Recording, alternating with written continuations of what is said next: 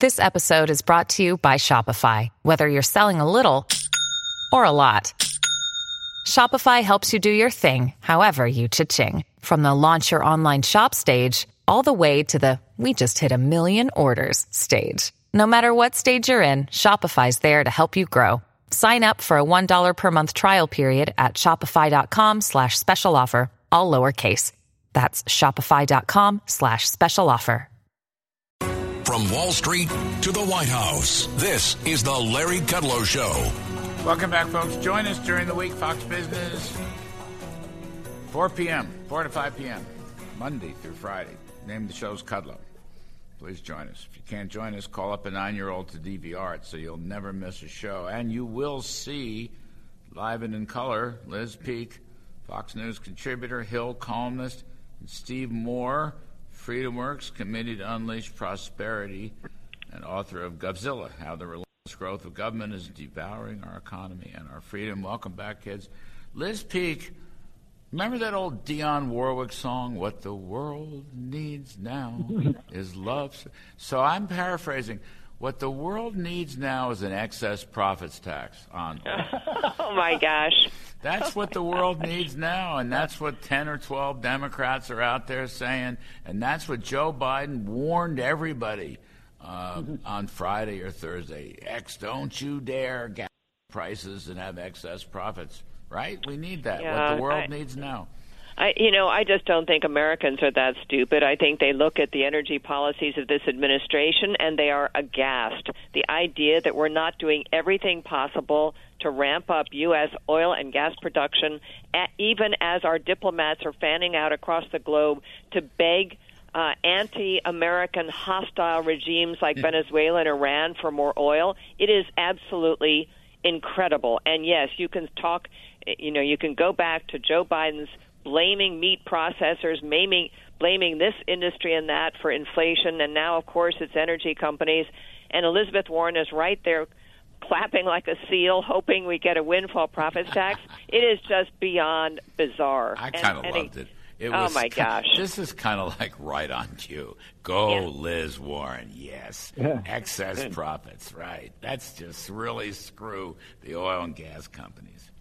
Yeah, I don't, I don't think it's a winning message, Larry. I think Americans want to see some constructive action taken to lower uh, the price of gasoline. I was just looking at a uh, piece from an investor group who said every penny of increased gasoline prices is a billion and a half dollar tax on the American people. Mm-hmm. I don't know if that if I can back that up, but I mean that's a pretty stunning number, right? Yeah, but Steve Moore, you know that this inflation problem is caused by Vladimir Putin. You know that. Hmm. President so, Biden told you know, us it, that. Madam Psaki told us that with great emphasis. This is the Putin inflation. Biden has nothing to do with it, Steve. Yeah, the problem that I think the White House has right now, just in terms of their messaging, is it's like um, it's like that. Um, they, it's, it's, it's one day they love the oil and gas industry, and the next they hate it. You know, it's like what day is this the week? Because on the on the one hand, they're saying, oh, we're doing everything we can to increase oil and gas production, which obviously is a lie. And then they say, oh, by the way, we want to slap the uh, the industry with a with a new tax. So um, I, the problem they face too, Larry, is I mentioned this on your TV show the other day.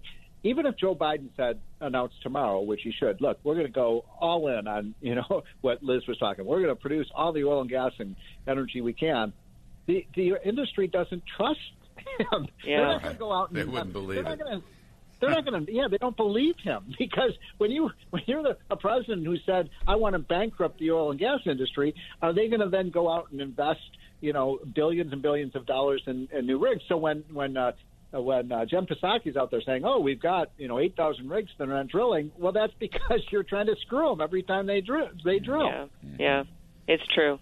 You know, Liz, and the in the world tour of rogue terrorist, America hating, oil producing countries like Iran and Venezuela, I came up with one that actually is friendly to us, and that's Alberta, Canada.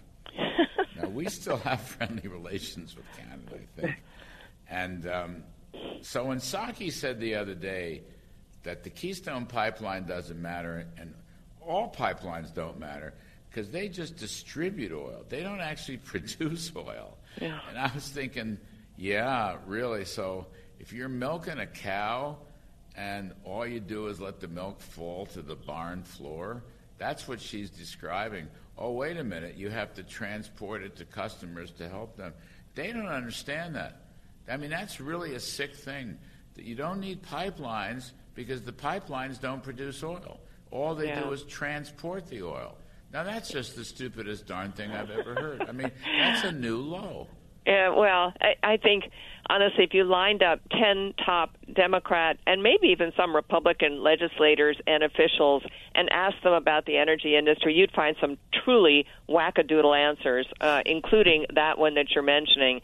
But for example, let's talk about a pipeline that is existing that is not full, and that's the Alyeska pipeline. It is sitting there ready to transport oil from Alaska, where, by the way, there are billions of barrels of oil yet to be produced, and it, it's not full. It's not even close to being full. Why? Because there are uh, tremendous reserves that have been discovered that are waiting for permits to basically produce that oil because once you discover oil, you also have to drill wells to produce it, and they're not coming out. I mean, it, it, the whole premise that this administration has not stepped on U.S. oil and gas production is a lie, as Steve said, uh, but it's complicated. And so, you know, um, the GOP just has to keep hammering home that we're going to Tehran instead of Texas. That is a very winning message, and moreover, it is true. Yeah, well, let, know, let me Steve, make one other quick point. Steve. Can I just add one thing to what Liz was just saying? So there's another component to this, which let's say you're a you're a green. Let's say you think climate change is going to destroy the planet, and we've got you know there's an urgency and there's an existential threat. I'm not there, but you know many people I respect are. So if you really care about climate change, the worst possible thing you can do is reduce American oil and gas. We have by far, Larry, by far the most uh, stringent environmental regulations. So when we stop producing oil and gas here and then get it from Russia and Iran and Saudi Arabia and Venezuela, you- you're doing so much damage to the to the environment. You're you're actually Yeah. increasing the amount of greenhouse gases. So, as, as one of my friends, Tom Pyle with the Institute for Energy Research, who's the world's expert on energy, said, the single thing we could do to reduce greenhouse gases is move all oil and gas production to the United States. You know, Cynthia we're, doing- Lummis. we're doing the opposite. We're doing the opposite. uh, Cynthia Lummis was on the show last Saturday, Senator Lummis from Wyoming, and she made that point. She's the United States produces the cleanest natural Right. gas. Russia has very dirty natural Exactly. gas. Exactly. And Yep. so we should export every ounce of LNG. Um, but uh, Liz, I want to come back to this other matter. It's Vladimir Putin's inflation problem. Yeah, well, yeah. Again, I, I just don't think people are buying that, um, and and and it's not true. I mean, I think someone has looked at. If you look at the numbers, it's about a, a dollar of Biden and seventy five cents of Putin. If you want to get sort of technical, uh, but you know, That's I, I good. think. I think That's what's good. happened is over the last several months. Uh, I mean, obviously, the White House messaging, to use a horrible word, on inflation has been confusing. It has been deflecting. They have not yet really owned up to the idea that under their watch, inflation went from arguably nothing, one and a half percent or so, to basically now we're at eight, nine, ten percent. And that all happened before the war. I mean, it's not all about oil and right. gas. It's all about everything. It's about rents because what is the Fed doing still buying mortgage backed bonds as house prices go through the roof? I have no idea. And I have to say, I've not heard Jay Powell give really a good explanation for that. Food prices are up. Uh, uh, you know, appliance prices are up. Yes, some of it is definitely bottlenecks at the ports and so forth, about which we have done, from what I can see, very little. Uh, but it is just you know, increased spending, too many people not working. I think probably at the end of the day, Larry, that's the most insidious mm-hmm. uh, negative impact on our economy right now. The mm-hmm. fact that there are still so many bodies not working, and the Democrats. They're in, uh, you know, I was looking today at sort of a series of Democrat proposals. Is there a single one that does not call for the federal government to subsidize Americans? I mean, it's sort of like can't they come up with anything other than just handouts? Because that is, seems to be the entire kind of backbone of their energy, I mean, of their policy playbook, and it's really damaging right now. That's Joe Manchin's best, biggest and best point, Liz. And you know who else is making that point? Rick Perry. Rick Perry. I'm sorry, Rick Scott, Senator Rick Scott. Yeah. I mean, that's a. You're right. That's a. I mean, uh, Phil Gramm started this. Uh, you want to, you know, improve the economy, curb inflation, pause spending, and welfare reform to restore workfare. Yeah. Those were the two biggest things. I mean, I would add Federal Reserve, but you know that's a big thing. And and Steve, the other on the sh- on the TV show this week, Rick Perry had a great one. You know, talking about uh, Liz's point about Iran and Venezuela and all these dictators and rogue states and terrorists that hate us. Um, Perry suggested that the White House uh, send a special envoy to Midland, Texas yeah. to develop a peace treaty with the oil and gas industry. I just love that. I can't get that. And I said, you could have a junior special envoy go to Alberta, Alaska. I mean, they are our allies. In fact, even Mexico's our ally. We don't have we don't have to go to Venezuela, which is right financed by Russia, and the place is run by the Cuban uh, Secret Service. I mean, we don't have to do this. They're doing this. This is the craziest stuff I've ever seen. Let's take a quick break. Take a quick break. I want to talk about the latest Wall Street Journal poll, and I want to ask why Steve Moore is so much in favor of this um, omnibus spending bill that was just passed by the uh, Congress with earmarks. I'm Larry Kudlow. Much more to do with Liz Peek and Steve Moore. Larry Kudlow.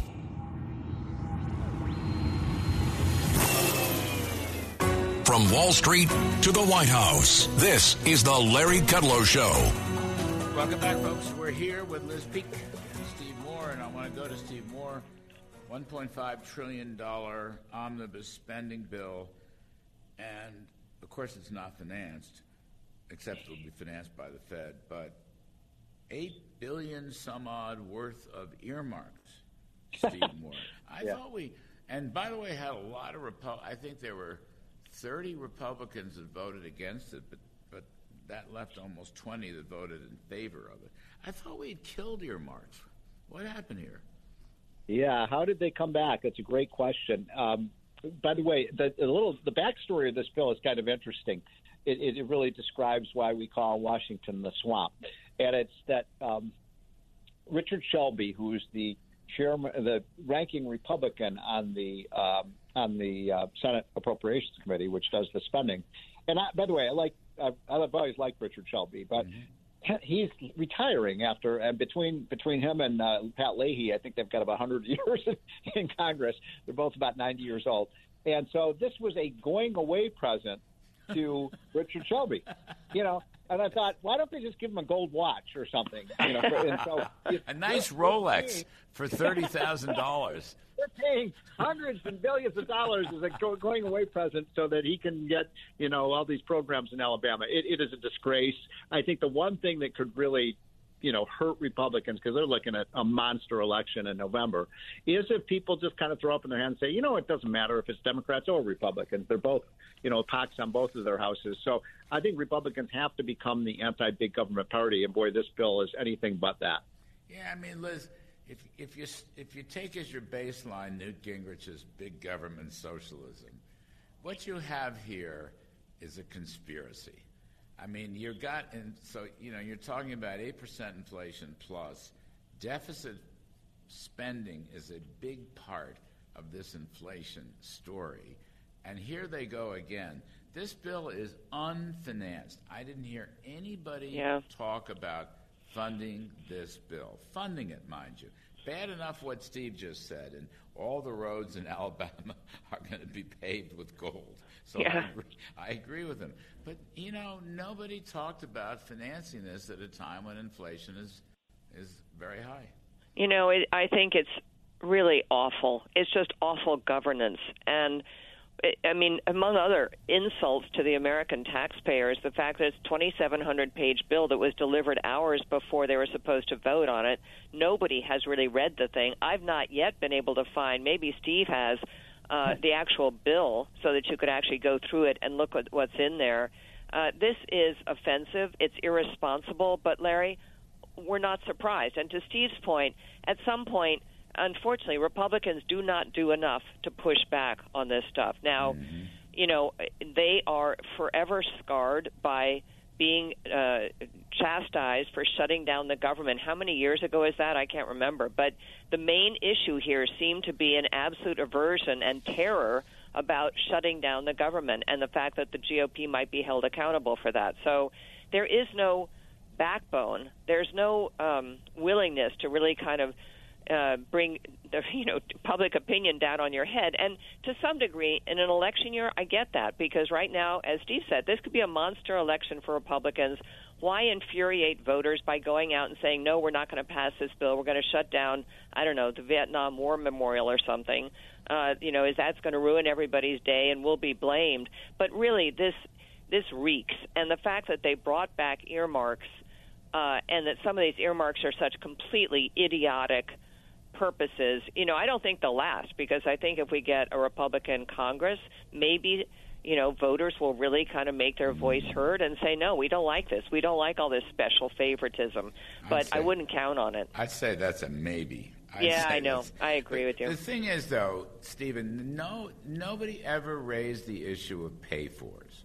Yeah. So when it was biden's two trillion dollars uh, a year ago or the BBB, which would have been about $5 trillion CBO score, you know, pay fors, the lack of pay fors was a big issue, a very big issue. Like Joe Manchin stood on that issue, you know, as did a lot of Republicans. So the pay for is the Federal Reserve buying the bonds, printing more money, and throwing more cash into the economy. So this bill, one and a half trillion dollars. I know the shiny object was Ukraine, uh, 13 or 14 billion, and I'm personally fine with that. But why they need to talk about pay for fors? This is why I'm so pessimistic about inflation. This will not end well in Biden's Washington, Steve Moore. This inflation, which is contributed to by deficit spending and monetary uh, expansion and cutting off the supply of oil and gas when we need it most, this will not end well, kids. I'm telling you. I agree. So, yeah, there was one piece of interesting development with this bill, which is the Republicans did make one valiant stand where they said, look, if you want, I think they wanted $20 billion more for COVID, even though COVID is basically mm. gone. And the Republicans quite correctly said to the Democrats, okay, you know, you've got $100 billion from the $4 trillion we've already spent on COVID that you haven't spent. You know, you got to take this 20 billion from, from that money or find other offsets. And the Democrats were infuriated that Republicans should would you know require them to pay for something. And so after they made this big point about oh all these people are going to die if we don't get you know this extra twenty billion dollars for COVID treatments, the Democrats decided oh what you know what we'll kill this because we can't find anything else in the budget. Out of a six trillion dollar budget they couldn't find you know a twenty billion dollars. And you know so now I mean and they just it's it's so outrageous. We have increased our budget folks from I think it was like four trillion dollars uh, before COVID, and now we're up to like seven trillion. And they we should be cutting every government program by about ten percent right now, and they're doing just the opposite. Let's pick what. Uh, this is an honest question. What's the most expensive Rolex watch do you think there is? Ha, I have no idea. I'm so, sure there's one for over a hundred grand. Yeah, so say, say, right. So say they're a hundred grand. So if you've given Shelby a hundred grand Rolex watch, and you'd given uh, uh, uh, Leahy a hundred. So that would be two hundred grand worth of Rolex watches for retirement. And you, you would have saved $1.4 trillion. It yeah, would have been really. a good swap, and the public might have applauded their service. Think it, of that. Is, this is a whole new approach to budgeting and fiscal policy. I, I agree. And remember that all these cities and states that got all that money out of the American Rescue Plan, $350 billion, there's so much money floating around. I have no idea where it's gone. And they by the way, none has anyone else. they can't spend it. I know that. The Maya MacGuineas group keeps saying this 800 billion was unspent. Nobody yeah. knows where that money went. It's extraordinary. But we're fighting inflation Okay. and by the way, I wish someone does anyone even know what the money? I'm for the money going to Ukraine too, but I don't know what it's going for. I mean, has anyone right. actually described that? Honestly, it's as though they don't think taxpayers deserve to know.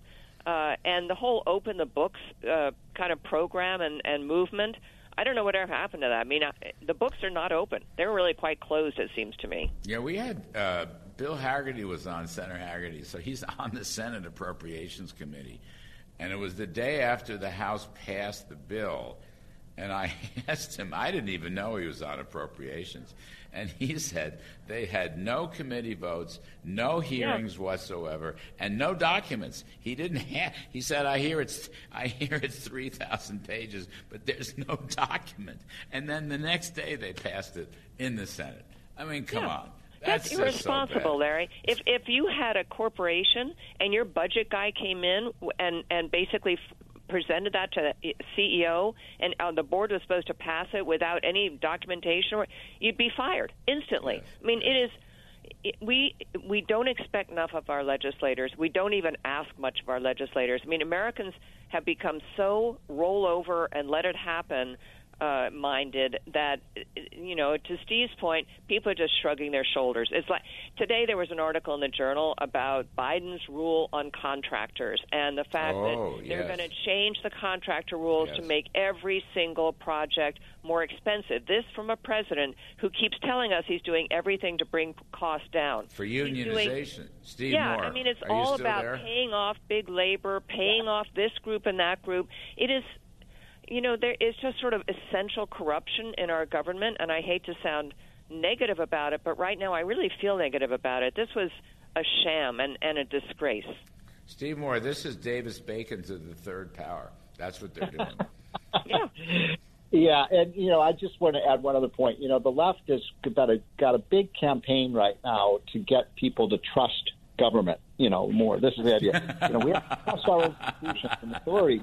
But I'm Really? thinking, God, the last two years, everything they said about COVID was wrong. You know, they're passing these massive spending bills. The public is just so disgusted. How? Why would anyone trust government to do anything right now, uh, given the way that Congress and the administration have acted? So uh, it's it's uh, and, and I'm going to say one other quick thing because I'm just really worried, Larry. I don't know if you are about a kind of crash landing with this economy right now because when you see this kind of inflation, Mhm. it is going to put a huge, huge dent in the incomes, Mhm. real incomes, and purchasing power of people. And uh, you know, our friend Larry Lindsey says now there's a 50-50 chance of a of a recession in the next few months. Mm-hmm. No- I wonder where, where are you on that? When you, I think this will not end well. It will Me end too. Badly. You know, Liz, down through the years, Wall Street always talks about a soft landing, but Never never, sees one. Never happens, Larry. sees one. Yeah. And that is a big problem. Anyway, Liz Peek, Steve Moore, love, love, terrific stuff, folks. Steve Moore, you better campaign against these earmarks. Folks, I'm Larry Kudlow. Join us on Fox Business, 4 to 5 p.m., Monday through Friday, and we'll be back next weekend on the radio.